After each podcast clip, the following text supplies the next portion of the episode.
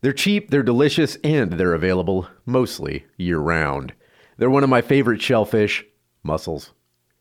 I took a trip to Halibut Cove, where I toured Glacier Point Seafoods and talked to shellfish farmers Greg and Weatherly Bates about the difficulties and possibilities of growing mussels in Alaska and beyond. My name is Jeff Lockwood, and it's time to check the pantry.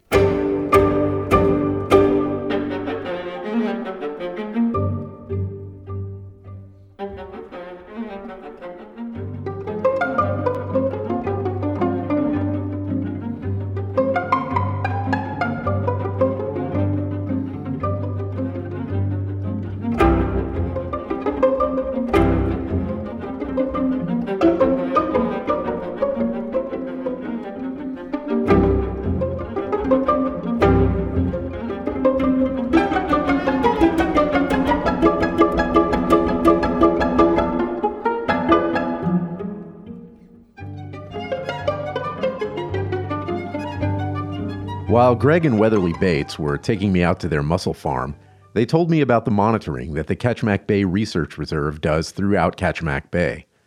The reserve, which is a joint project of NOAA and the University of Alaska, has a small group of mostly volunteers who send in water samples from the smaller bays on the south side, from Port Graham to Bear Cove. They're tested each week to determine what kind of algae and other microorganisms they contain and are the only warning signs shellfish farmers have for dangers such as a paralytic shellfish poisoning event, PSP, that may be coming down the pipeline. Greg noted that Alaska is alone in coastal states in not having a state run coastal water monitoring system that covers the majority or even large portions of the coast. Samples of product are regularly tested by the Department of Environmental Conservation for the presence of harmful bacteria, but at the time toxins are present in the meats, the damage is already done. And the only testing that takes place on a regular basis at the state level is at commercial shellfish sites and a handful of very popular recreational beaches. There is a new organization, the Harmful Algae Bloom Network, that began operation in 2017 as an effort to develop a coordinated approach to water monitoring. Kodiak Island, which is notorious for PSP and which has long been considered unsafe for recreational harvest by the state of Alaska, now has sites being regularly monitored by the network for perhaps the first time. And individuals can send in samples to some of the labs in the network to be tested, although at an average price of around $50 a test, it's not something anybody's going to do on a regular basis. Anywhere outside this small number of tested sites, you're on your own. Now, there are no doubt plenty of people who will argue that it is the fundamental right of every American to die of a toxin secreted by a one celled organism that is easily avoided through elementary scientific procedures, and the state has no business concerning itself with such matters. And there are no doubt plenty of other people who will argue that this monitoring costs money that the state does not have, and anyway, it's not like death or illness from PSP and other toxins are an epidemic that leaves carnage across the beaches. Human carnage, anyway. Marine mammals and birds are susceptible to a variety of shellfish toxins as well. What is inarguable is that as the temperature of the water in coastal Alaska rises, the new environment is one in which the organisms that produce such illnesses as PSP and Vibrio will find a very comfortable home. Greg and Weatherly said the advantage of water sampling as opposed to only testing meat is that they can see issues coming and find ways to mitigate them. They've set up a live holding system for their oysters so they can stockpile several weeks' worth outside of the bay when the harmful algae populations just begin to multiply. Coastal water monitoring is the kind of collective effort individual business always relies upon to do work profitably. Climate change is rapidly making hard earned knowledge from 50 or 100 years ago obsolete. I hope that a pot of mussels, scented with garlic and accompanied by a crusty hunk of bread, does not become obsolete as well.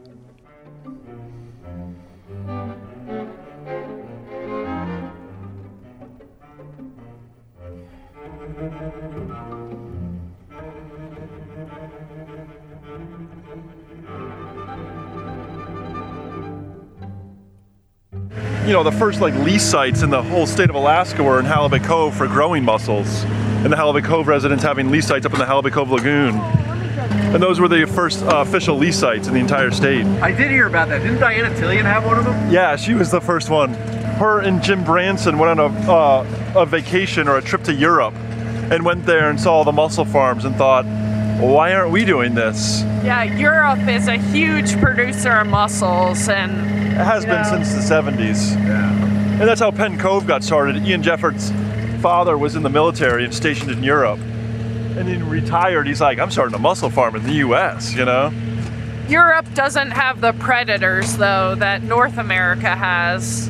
With the mussels, they can grow their mussels in open bays, like these oyster farms, with no protection from predators whatsoever.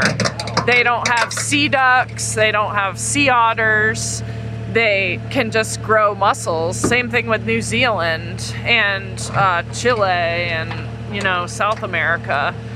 Oh, places that have a really big mussel industry don't have predators. Prince Edward Island, 40 million pounds. Yeah. So Prince Edward Island has a huge mussel industry just over the border is Maine. They have the largest eider duck population in the world and a very, very small mussel industry because the ducks are, you know, eat all their mussels. Like they can't contend with the predators. Like in Prince Edward Island, they have bays and bays full of nothing but mussels and they can just grow there without any predators. It's because those bays all freeze up and it's too it's much more colder up there, so much further north. They harvest all their mussels through the ice. They're, they have to sink their farms down below the ice because all their bays freeze up, and then they bring full-on 18 wheelers out on the ice and fill them with mussels no. and cut holes in the ice. And they chainsaw through the ice and have these special machines like like a whole gantry system. They slide down the ice and just a long line, the same thing, but uh, we'd be on top of the ice with four wheelers and snow machines and harvesting through the ice. Seriously, no all winter long in the dark. Wow, uh-huh. that's amazing. Yeah. Like your farm practices and husbandry skills that really make the farm and make the mussel farm a success. They're not as hardy as oysters. And then timing is everything. When you do things, when you seed, and when you set the mussel collectors out. And we set the collectors out in June the mussels set the first week of July, typically last week of June. We keep the collect we keep we don't touch the collectors pretty much for nine months. And then in the next spring we go through and and drop the collectors so they're hanging 25 feet. We break that collector apart because in the beginning it's just hanging on the surface. And then at the end of that summer we have to protect the mussels either by hanging the net around the raft or transferring transferring them into the oyster cages or mussel cages. And then it's a nine months to a year in the protected environment, either the, in the net or in the cage. But it's figuring all that out. I mean, we were protecting them in the nets the first year and dealing with the nets the first year, and that was twice as much dealing with the net. Then you're like, okay, I only have to do the net the second year, so that's half the amount of work just having the mussel crop diversity in our farm and having multiple species really is key. One year we couldn't, we feel like there's a good future in the mussels, but we were so eager to start a mussel farm is because we couldn't get any oyster seed. All the mussel, all the oyster seed died on the west coast from ocean acidification. A big upwelling current of uh, acidic water came. They think from like the Industrial Revolution, like this hundred-year current came upwelling on the on the uh, west coast, and wow. it came in for the first time. He came into all the hatcheries and killed all the oyster seed. When was that? Five years ago, six years ago. And then they discovered down in Whiskey Creek, Oregon, that the it was because of the pH dropping so low that you know the water was really acidic. So they started adding like sodium bicarbonate, or you know, and that buffers the water. Yeah, yeah. And now the larvae is fine. Wow. Yeah, but that year there was like mass mortalities, and even seed that we got and planted from, um, you know, the hatcheries, it ended up dying up here because it was so weak. Wow. Yeah, so we were like, we have to start, you know, something different. We wanted to not be so reliant on hatchery produced seed, and the mussels are wild, a native seed that we just collect. What's the uh, what's the natural range of the mussels? These mussels, yeah. I think from like California to Alaska. They're all the same species. Well, these Mytilus trossulus, there there's also Mytilus edulis on the west coast. That's the common blue mussel, but they're more I don't think I think that Mytilus trossulus dominates the northern west coast from like BC northward and then um Mytilus edulis. There are some trossulus mixed in with the edulis on the I east know one coast. farmer that gets him on his farm. He doesn't like it. Oh, really? Uh huh. And he's got one site. He's got a couple of farms throughout the state. He gets one farm that gets the trossulus. He's like, oh, it's trossulus.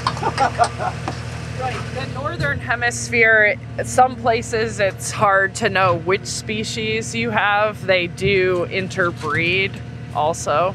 Are green lips only from New Zealand? Yeah, those are definitely like a southern hemisphere um, mussel that we do not see. Yeah.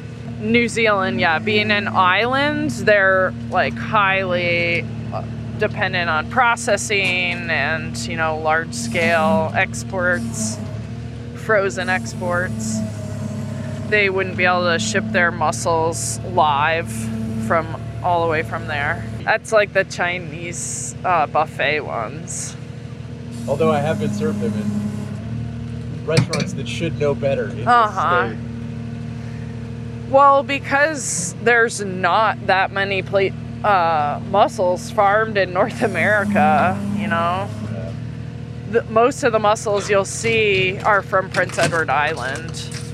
At least the fresh mussels. Even two two dollars delivered anywhere in the U.S. Wow.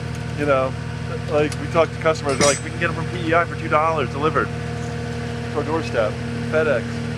But the trossulus thing's quite interesting. Now people know about that. You know that we don't have the true blue mussel here. Right. The mussels we have, Mytilus trossulus, is also the common name is the foolish mussel. Why do they call it that? I I've always wondered that. Fools grow them. Yeah. Just to grow them because they die. and it's not the it's not the blue mussel. They're different. The only, the only other trossulus farmer in the world has a uh, same birthday. We have the same birthday. Really? Yeah, Wow. Ian Jefferds. Yeah. We're fool, foolish mussel guys. You're obviously destined to do this. Uh-huh. That's weird. They want other people to mussel They farm. feel bad for us. they do. The manager at Penn Cove came here. Yeah. Like the whole the, the farm manager's been here. Uh-huh. Trying to help us out. Yeah. We're helpless.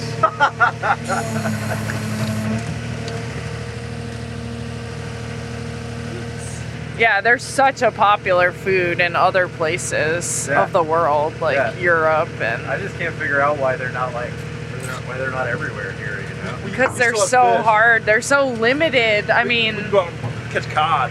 Yeah. You know, there's some protein. you can't go collect mussels off the beaches anymore with the populations of sea otters the way they've increased in Kachemak Bay.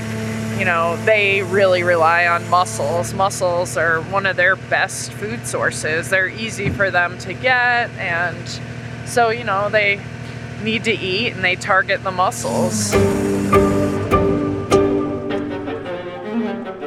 So we're going to take a little bit different tack today. Um, instead of focusing our mussel dishes on hot in the shell mussels, I'm going to do a couple of dishes that you can make with leftover mussels. You know, after you've had your fill of uh, steamed mussels, which takes a while, but it's always nice to buy huge quantities of mussels because they're pretty cheap.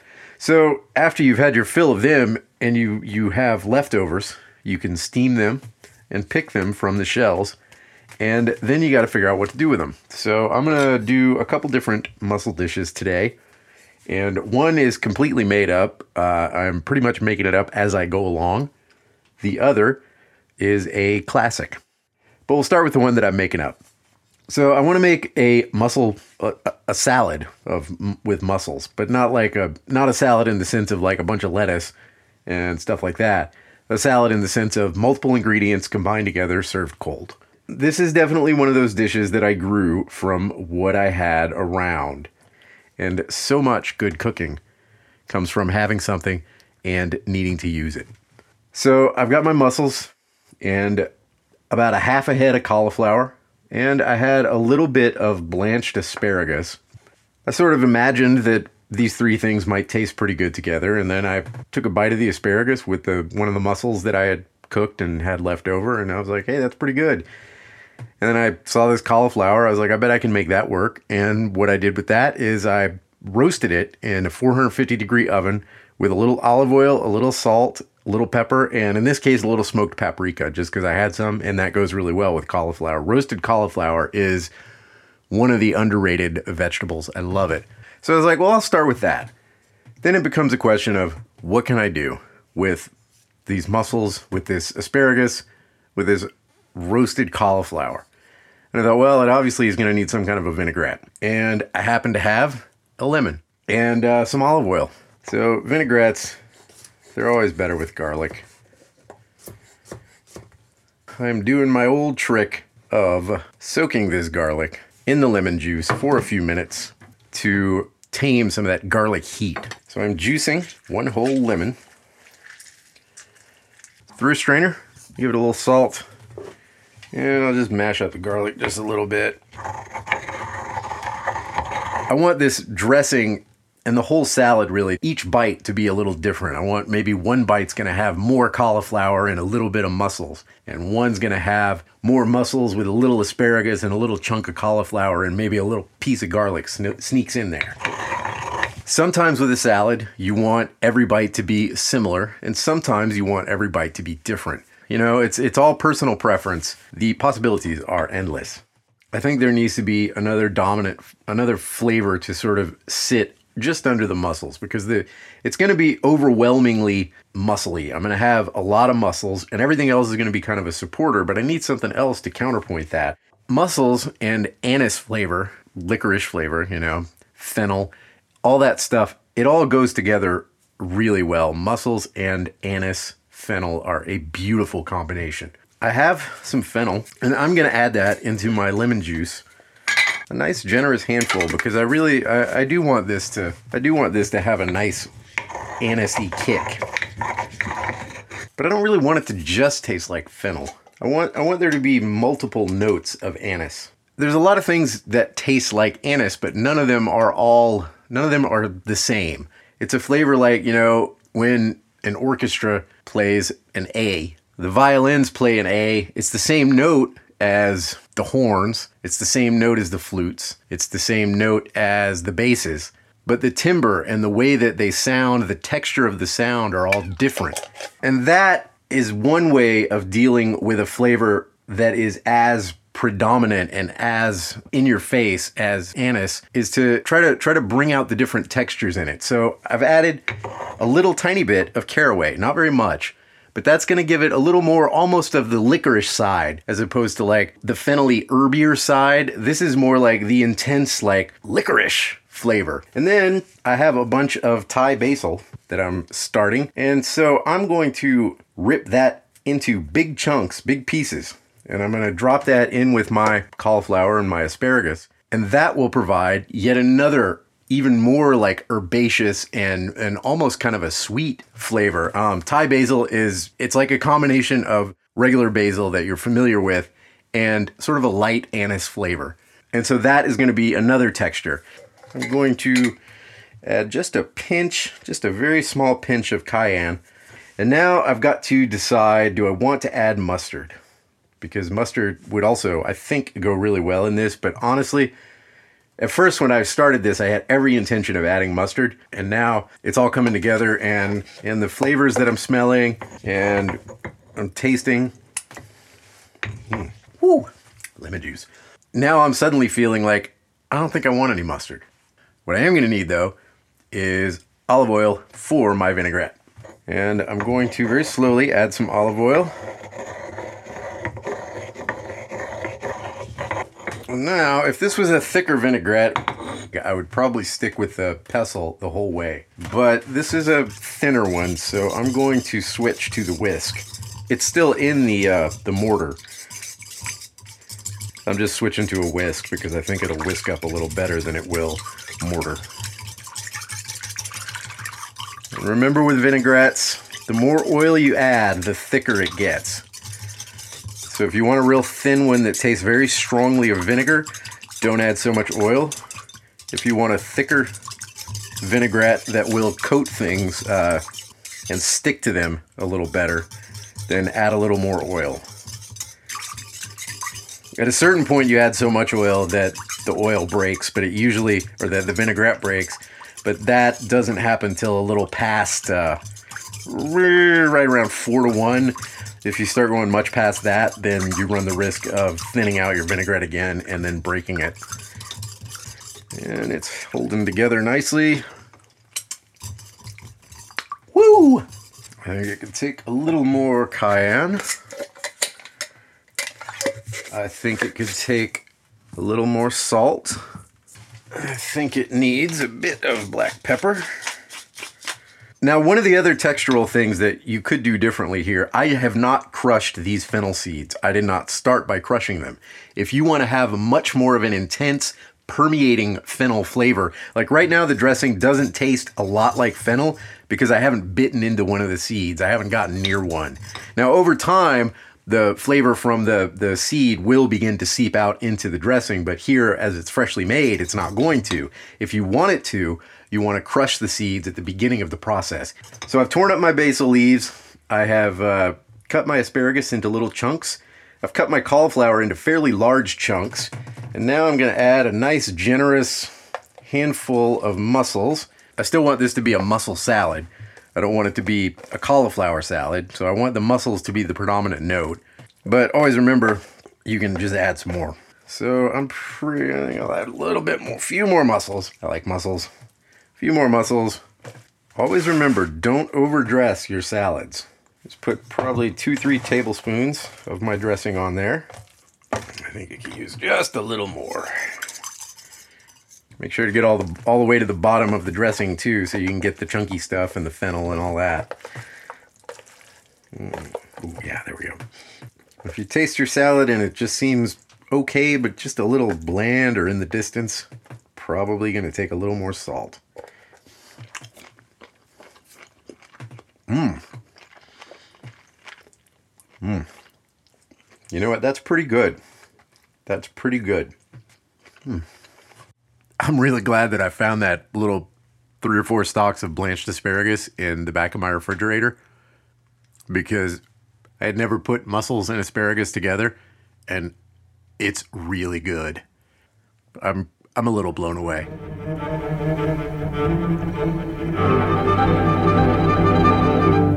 The um, major hurdles in the mussel farming is the processing part of it. Yeah. Where there's thousands of oyster farms in North America, there's only a handful of mussel farms. Yeah. Is that is that because of demand or is it just because strictly capital expenditure? Capital or- investment. hmm And difficulty of growing them. They're a really hard species to grow. Really? Yeah. More so than oysters? Yeah, they way? are. Um, they're a lot more sensitive. Um, your mortalities can be a lot more significant than oysters.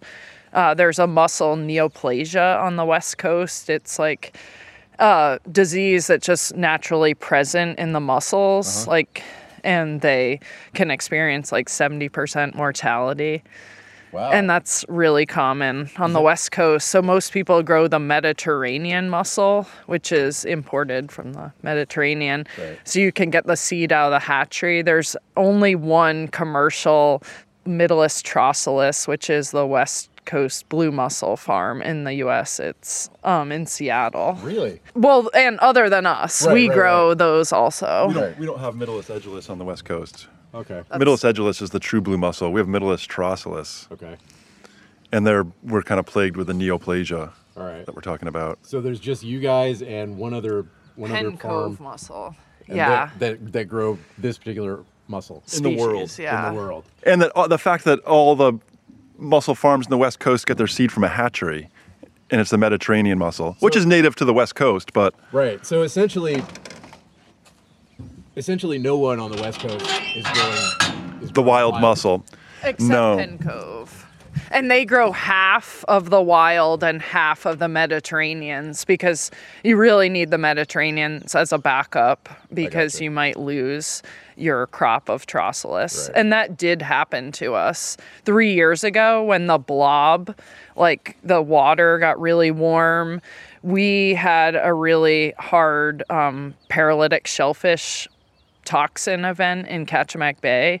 So we weren't able to harvest our mussels for uh, four or five months. And by the time we reopened, our mussels had gotten the neoplasia and like we lost like a a majority of our crop. Wow. And like since then, we've been trying to rebuild What is the uh, what are the symptoms of the neoplasia? What does it do? like mass mortality. They, just just like all start dying. And it's typically when they're larger size, like harvest size. If we had been able to harvest them, if- we were open, if we hadn't had red tide, we would have been okay. But because we got closed, they, you know, just are dying. And Is it a is it a bacterial cause or is it a no, virus? Or? it's a virus. okay. All right. So basically, you guys are the only West Coast oyster farm that actually are doing 100% wild. Trossulus, yeah. Trossulus. And Penn Cove started off like that. Yeah. And they were successful at it for years and, and dealt with the neoplasia. They just managed the neoplasia. Okay. It's not like they don't have neoplasia, they just manage it. Does it does it happen at a certain point in the life cycle, or is it? When they're older, and then it comes through at all a year. Every year is different. how how how old is your typical um, Mussel, yeah two years. at, at commercial harvest? Yep, one to two years. Okay. Penn Cove harvests the the um, trossulus when they're pretty small. Okay. Do they stay on the ropes the whole time? Um, and you don't like what? What's the? Well, we'll go out to the farm and we can. We're, we're switching that up. Okay. Because they were on the ropes the whole time. Okay. But because the otters, Oh yeah. Mm-hmm. Yeah. Number one predator around here. uh, we're going to start moving to the cages, ropes and then cages. Gotcha. Yeah, Yeah. the neoplasia, we are always really aware of it. That has been the limiting factor for people growing mussels in Alaska. Like, on the west coast. and they've, they've tried extensively in British Columbia to grow the Mytilus trossulus, and they've tried to import the Mytilus edulis and have the two breed in their areas, and still with little success. And just so risky for the farmers to build up a big crop and then have it all die. Right. It's better for them just to grow the Mediterranean mussels and start the seed in the hatchery. So what are the? Uh, so the West Coast all grow the Mediterranean mussels. What about the East Coast? Because you guys are from Maine. Did you grow mussels in Maine? Yeah, yep. hmm And we Mytilus edulis. Okay. And in on the East Coast, on the Atlantic, there's only four percent neoplasia. yeah, they still get it. This neoplasia is endemic in mussel populations like throughout the world. They're more resistant in um, like some species, like the Mediterranean, the eastern mussel in the U.S. and in Europe is more resistant. The uh, mussel we have on this coast is just susceptible. Gotcha. And is it is it a big industry like on the East Coast? Is what is West Coast or East Coast? West Coast is bigger. Is it? Uh, in the U.S., the production is around six million pounds, and most of that's grown on the West Coast between two farms: In see the one you were talking Penn about? Cove Mussel and Taylor Shellfish Farms. Are they both in Washington? Mm-hmm. All right. Puget Sound, basically. Yep. And they have they have multiple areas. Like Penn Cove has multiple lease sites to try to monitor or try to, you know, the get away from the neoplasia and Right. uh, spread the risk out. Oh, gotcha. And and uh, where is it centered on the on the East Coast? East Coast, Maine has mussel production, maybe, maybe around a million pounds. I'm not sure the numbers, but the big producers, uh, Prince Edward Island in Canada, Okay. with a 40 million pound production. I gotcha. That's a lot. That's a lot of mussels, 40 million pounds. What about the rest of the world? What is the uh, what is the do you how much do you know about like European mussel production? That's huge. It's huge. They have to. They've eaten all their fish, right. and mussels are the best protein with the least amount of carbon produced. Wow. It's a really good sustainable food choice. Way to get that one in.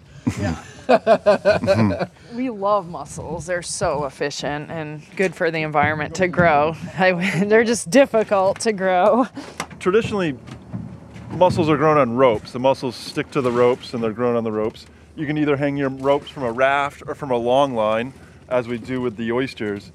But where there's predators, you have to use the rafts. Because the rafts, you can protect the mussels with a predator net. Okay. Surround the raft in a predator net. So it's not surrounded right now, but at some point fairly soon you'll probably When the mussels get bigger, okay. We'll, we'll put the we'll, we're we're, we're kind of getting away from the net, so moving more towards cages mimicking the oyster cages. Right. Just because of uh, they're a little bit easier to handle and um, more efficient with the otters. Places that use the rafts, they have predators for their mussels, but they're ducks. Oh, really? Mm-hmm. Ducks are a big predator. Mussel ducks are the biggest mussel predator for the farms everywhere No else. That's what everyone else contends with. Really? We have some duck issues, but mostly our issues are the uh, otters. Man, I had no idea ducks were. I didn't even know ducks ate mussels. Do they eat the mussels whole? Yes, sea ducks. They can wipe out a raft in a day, No way. a whole crop Wow. Mm-hmm, for the farms. So what do they? How do they? How do they combat ducks? Hanging, hanging nets Okay. surrounding the rafts and nets. They don't have like trained falcons. No. some places in the world, some parts of New Zealand have problems with uh, predatory fish, and they have to surround the mussels with nets because of predatory fish. But in North America, it's primarily the ducks. Wow. And for us, it's primarily the otters. First dish was one that I made up, and it was served cold. Chopping an onion, by the way. For my next dish, which will be a classic Spanish dish found very often in tapas bars called tiger mussels. And tiger mussels are related to croquettes. And croquettes are a famous way to use up leftovers. And that's what we're going to be doing here, except these are tiger mussels, which are basically a croquette mixture stuffed inside of a mussel shell and then deep fried. Just a more interesting presentation than just a, a cake. Although you can certainly make them just as cakes. Now, there are several different ways of making croquettes. You may be familiar with using breadcrumbs, and egg is a pretty common way. Also, some particularly salmon recipes in the South call for mashed potatoes as the binder. Crab cakes usually use uh, bread and mayonnaise, or sometimes bread and egg. Maybe my favorite way to make a croquette is with a bechamel. Actually, what I tend to make is a velouté. They're basically the same sauce. A bechamel is a roux based sauce made with milk. A velouté is a roux based sauce made with basically anything else, typically stock. Since I steamed all these mussels, I have all this leftover mussel liquid. It's really good. So I'm not gonna make a bechamel. I'm gonna make a velouté. Although if I do need a little bit of extra liquid, I'm going to use a little milk instead of water. The trick is here is that you are not making a sauce. You are making a binder. So a bechamel, like the most famous bechamel that probably everybody knows, even if you know nothing about any kind of sauce making whatsoever, is white gravy, like for biscuits and gravy. That is a bechamel. It's just called gravy, but it actually is a bechamel.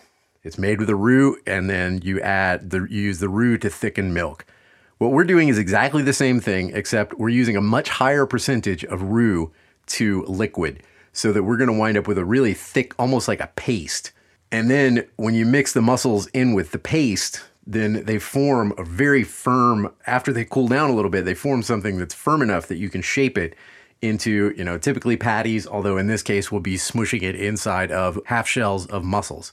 The nice thing about doing a bechamel as opposed to like uh, the mashed potato ones or uh, the breadcrumb ones is that then when you re when you fry it, the interior has this really creamy texture that's really really nice to eat, and it and it's a nice uh, contrast with the crispiness of the outside.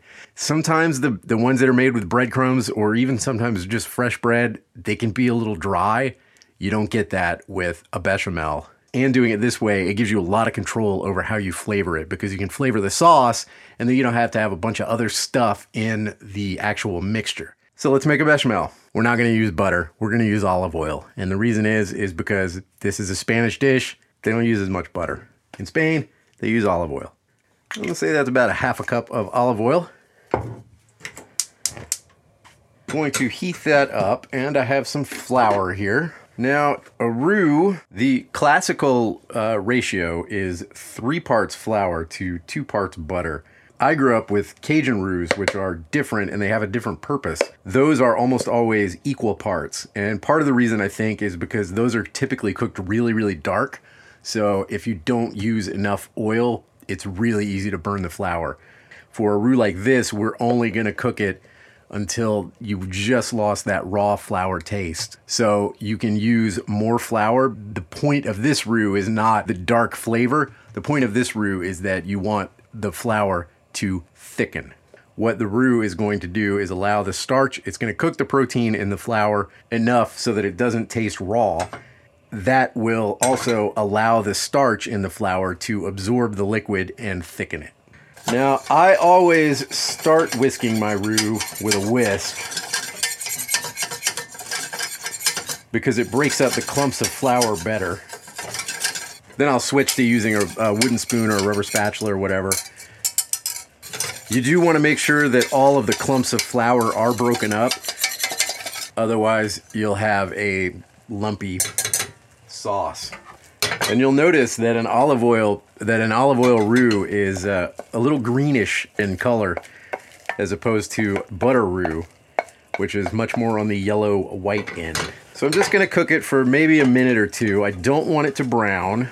And I've got some onions that I've chopped. So this is basically one kind of medium small onion. So I'm cooking this very, very slowly, and I'm gonna give it a few minutes because I want the onions to start to just get a little bit sweet and they'll release some of their juices, but those juices will be picked up by the flour and that'll form like this nice oniony base. While I am cooking that, I am grabbing my bowl full of cooked mussels. You want to use a bunch of them, and I'm just to give them a real rough mince. Uh, I'm not to puree them, you know, and make a fine, super fine, uh, like mussel powder.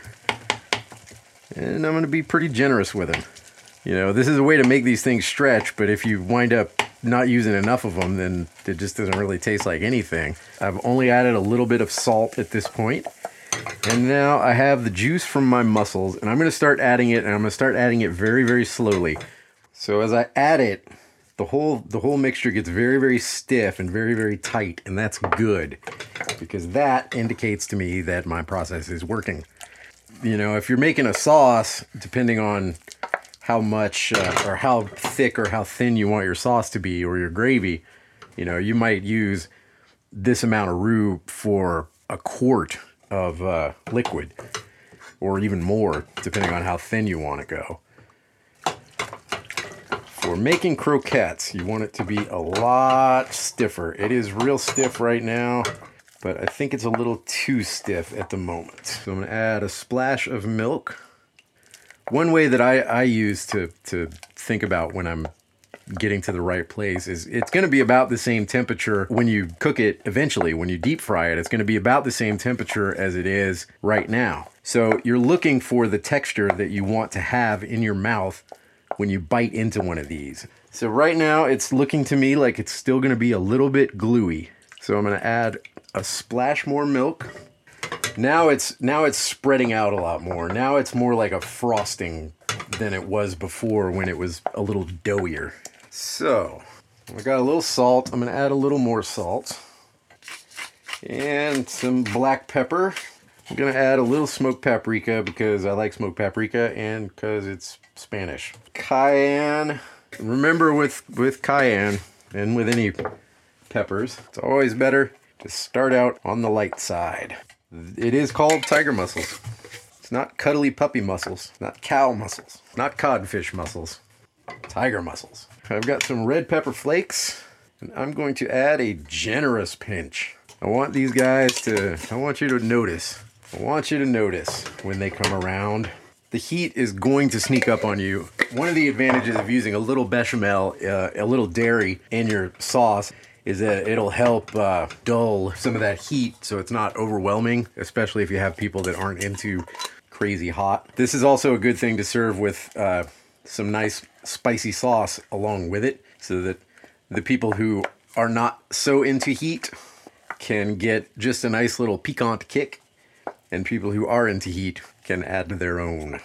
If you really want to go nuts, you can you can throw in some fresh serranos or fresh jalapenos or whatever right about now. And at this point, I'm going to let this cool down a little bit because I don't want to add the super hot uh, bechamel to my mussels so I'm gonna let that cool down, and then I'm gonna mix my mussels in with this bechamel and form and form that into the cleaned uh, shells that I've reserved and save the nice ones. You know, save the biggest ones for this, And then all I got to do is roll the tops in egg wash and breadcrumbs. Panko is what I'm is what I'm going to use, and uh, throw those suckers in the deep fryer, and you got a delicious tiger mussels.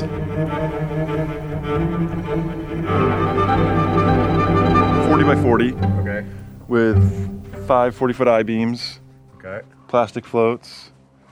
Um, the mussel lines hang down 25 feet. 25 feet. Mm-hmm. So you get you get 25 feet of mussels on every rope, Uh huh. and the ropes are they're just. Bait bag Basic. material. Oh, okay. They start off coiled up at the surface. All, uh, most of the larvae, when mussels, barnacles, things set, they're up at the surface. Warmest water, most nutrients, Okay. more things to stick to. Okay. In the, they're in the tide zone usually. Uh huh. And As they grow, you.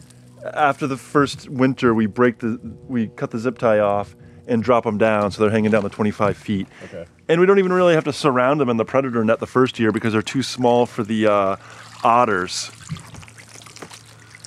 They're just babies. They're just babies. The first year, they don't really grow much more than half an inch, Right. as you can see on there, and all the other fouling.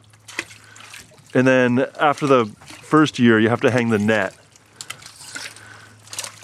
So how many uh, how many pounds roughly do you, does one rope produce? Um, Let me think about this. Anywhere from 50 to 100 pounds Okay. Uh huh. of market sized mussels. And as you can see, there's a lot of ropes here. You can hang 400 ropes per raft. Okay. The rafts are capable of yielding 70,000 pounds, but Wow. So when you when you actually do the do the harvest, so you drag that that other boat over, right? With Uh-huh. The, with the what was the the, the declumper? Is that what it's called? the declumper. Okay. This is the mussel declumper grater cleaner. Ooh. Import from New Zealand. Oh really? Mm-hmm. Oh, so this is an actual like this is actual gear. The real deal. Nice. So uh, just so describe the process to me. We got a chute here with a worm, and it looks like basically a meat grinder. And a uh, 12 inch block here, Oh, yep. power block. And the, the lines are pulled down through the chute, put into the block, and run through the stripper, and hauled on from the rafts through the stripper. The mussels fall into the auger and into the declumper. So this this just breaks them all apart, while not stripping out the viscel. Yep, Does making that- them singles. Does that do you run water through it while it's going on? I'm assuming. Yes, lots of water being pushed through and used in it, and it's a big bath in there. So they so when they come out, are they pretty well ready to sell? Mm-hmm. And graded. All the small ones fall through, and declumped with the tines in here and the chains. So you what? You put a toad underneath there, and they just All the small ones go underneath. The big ones come out the end, big big ones come out the end. Mm-hmm. Small ones go back on the farm. And you can see the size of the machine. It's only five feet long, Yeah, six feet long, yeah, it's not very big. How much? Uh, how much can you process an hour? Um, two thousand pounds. Oh wow, Uh huh. You can run them right through. sweet. Mm-hmm. This thing's rad. We should say how everything goes. We put it into huge totes of water for a couple hours so the mussels can purge out any mud that they may have in them. I got you. Yeah, because these mussels they're usually pretty clean though. Yeah. Because they're these, and the mussels are suspended, right? Yeah, they're rope grown mussels, so they grow directly on the line, so they're always suspended in the water, as opposed to mussels you get off the beach that can have grit in them and sand. These mussels are really clean, but they still have just a little of their own mud, which we like to purge out. Right. And it helps with the shelf life after running them through the declumper and being so rough with them. What is the uh, what is the shelf life on these guys? Like if I bought a bag from you, how long can I expect it to? A week max. Yeah. Seven days. Three to five is probably the average. Right. Our our mussels aren't debyssed. That's when you rip the beards out. The beard is the byssal thread. That's what attaches a mussel to the rocks or to the mussel rope in our case. Um, so anyway, they produce these little threads, and when you consume a mussel, you rip those threads out. As the farmer, we sell ours uh, with the um, beard still on because it actually decreases the shelf life when you rip the beard out. So anyway, the restaurants we have them debeard the mussels and kind of clean them up and right before cooking. But when we if they're keeping them in the fridge for a few days, we just tell them to keep them in the bag with like a wet cloth or they like being in the salt water and they don't like fresh that can harm them and the restaurants here really appreciate them and people love mussels We are not in Belgium. If we were in Belgium, I'd be telling you how to make french fries here in this segment. But we're in the US, so I'm going to tell you how to make bread. Now, bread is a very wide category of stuff, and so I will tell you straight out that what I'm going to do today is make the simplest bread that you can pretty much possibly make. There is not only are there no is there no uh, necessity, I was about to say no need, although there is actually no kneading involved. There's no necessity for a mixer. You don't need a mixer. You don't need to do uh, pre ferments. You don't need to make starters or poolishes or bigas or sourdoughs or anything complicated. You don't need a stand mixer. You don't need anything except for some flour, some water, some yeast, and some salt. And this bread is so, so simple. Okay, so the first thing I'm gonna do real quick is explain the concept of hydration in bread. You will always see it expressed as a percentage. Some breads, they might be a 65% uh, hydration bread. Some might be 72. Some might be 80. What that means is that is the percentage of water as a percentage of the flour. So, for example, a 65% hydration uh, white bread would be 65 grams of water for every 100 grams of flour. Likewise, 72% hydration, which is what this is, 72 grams of water per 100 grams of flour. It's part of a larger concept called baker's math, which I'm not going to get into right now, but essentially the percentage of all of the ingredients are expressed as a percentage of the flour. If you see a professional recipe and it says 1.8% salt, that means 1.8 grams of salt for every 100 grams of flour. And that's total flour. So white flour plus wheat flour plus rye flour plus whatever, total flour. So this recipe has four ingredients flour, water, yeast, and salt. This is going to be 72%, which is considered on the low end of high hydration. Most of the white breads that we're kind of familiar with, like sandwich breads or baguettes or Italian bread, any any of the kind of run-of-the-mill breads that we eat every day, are typically in the range of 65 to 68% hydration. That yields a little bit softer crumb. Typically, the way they're mixed, they have a more even and consistent texture. As you increase the hydration, you generally start getting a chewier crumb. If you've had a lot of like artisan breads, kind of when you bite into them, there, there's a lot of chew, there's a lot of strength in the dough. That is typically because they are higher hydration. Bread is such a complicated, we could do a whole season on bread easily and still not even come close to covering it. Today, we're going to keep things very simple flour, water, yeast, salt. This is a 72% no knead bread. This also contains 1.8% salt, which means for every 100 grams of flour, I have 1.8 grams of salt. And I'm going to have 1% yeast, which means, again, 100 grams of flour, 1 gram of yeast. So this bread is going to ferment outside of the refrigerator for one hour ish. And then I'm going to put it in the fridge overnight. I'm going to pull it out tomorrow and I'm going to bake it tomorrow. So if you've never made bread before, I highly encourage you. You don't have to, you know, when you when you you don't have to do the window pane thing. You don't have to spend a lot of time trying to figure out if you've kneaded enough or if you've kneaded too much. You don't have to worry about that. It's a very simple, very forgiving dough. So I'm adding. This is going to be 500 grams.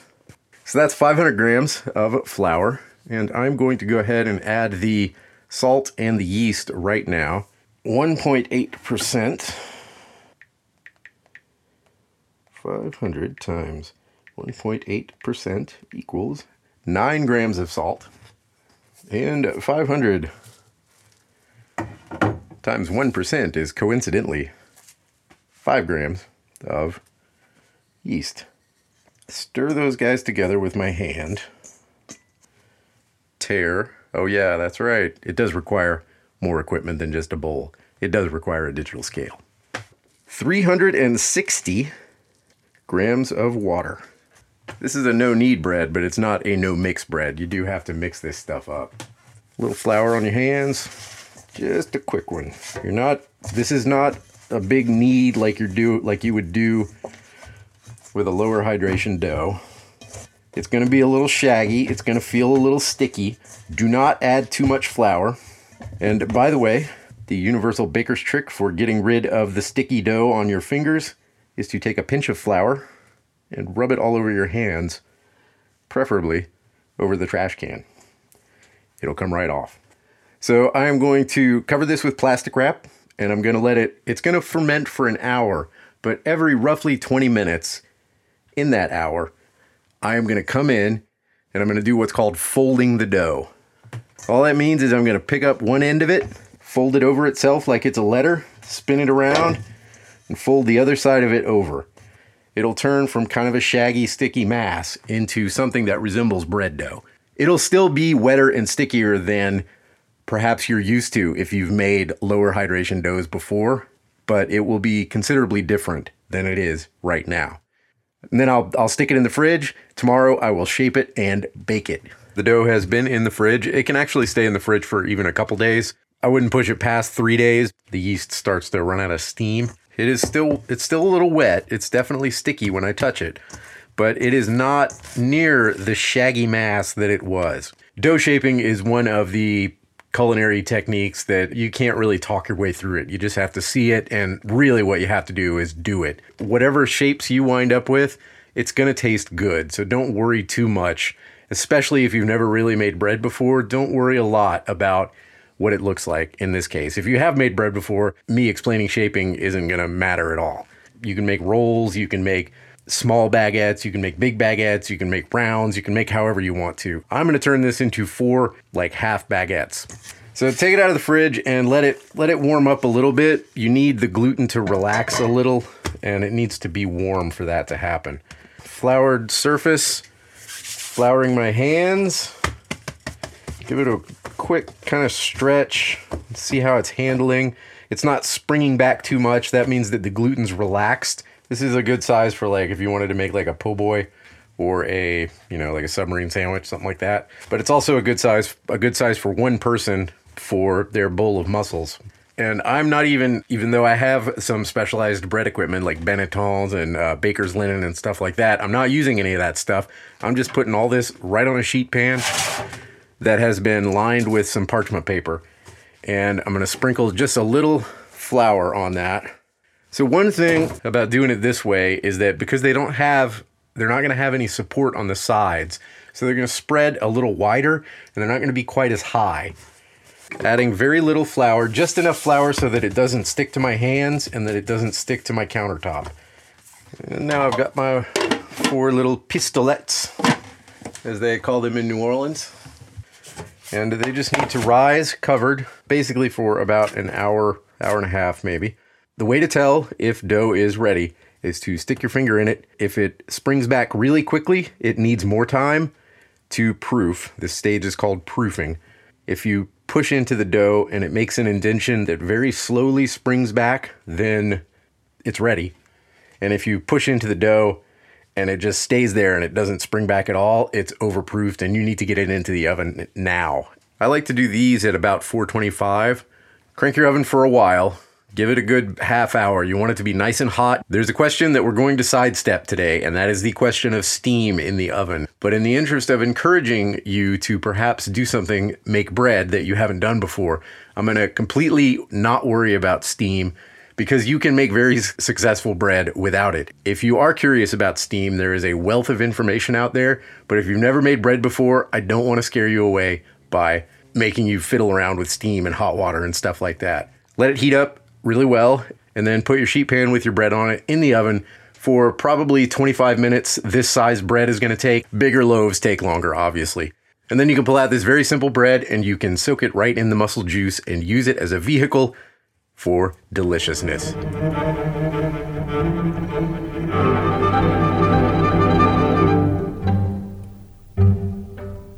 Yeah, Byssal threads are really an amazing thing. They don't quite know like how the mussel makes them, but they secrete them out of like their stomach and just make them like it's pretty much like spider-man like a mussel we put in a bucket the bottom of the bucket a five gallon will climb to the top of the bucket in five minutes because it just like shoots its byssal threads out and like actually they travel they can really move.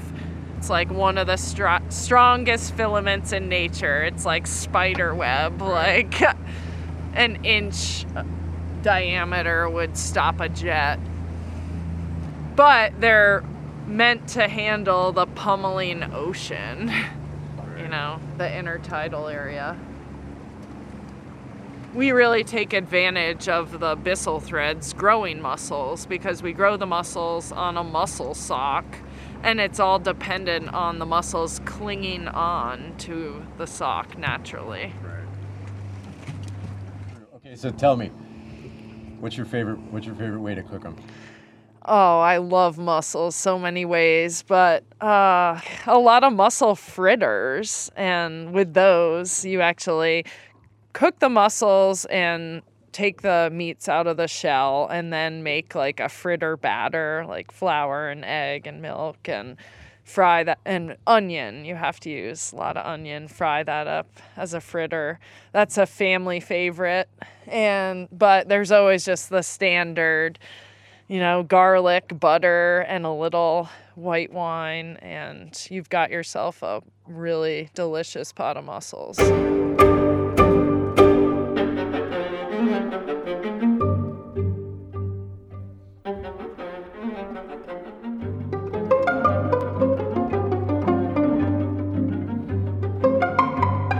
Check the Pantry is a production of KBBI AM 890 in Homer, Alaska. It's hosted by Jeff Lockwood. This episode was partly recorded at Glacier Point Seafoods in Halibut Cove. The theme music is String Quartet Opus 10 Movement 2 by Claude Debussy, performed by Quatuor Ebene. This is the sixth episode of the spring 2019 season of Check the Pantry.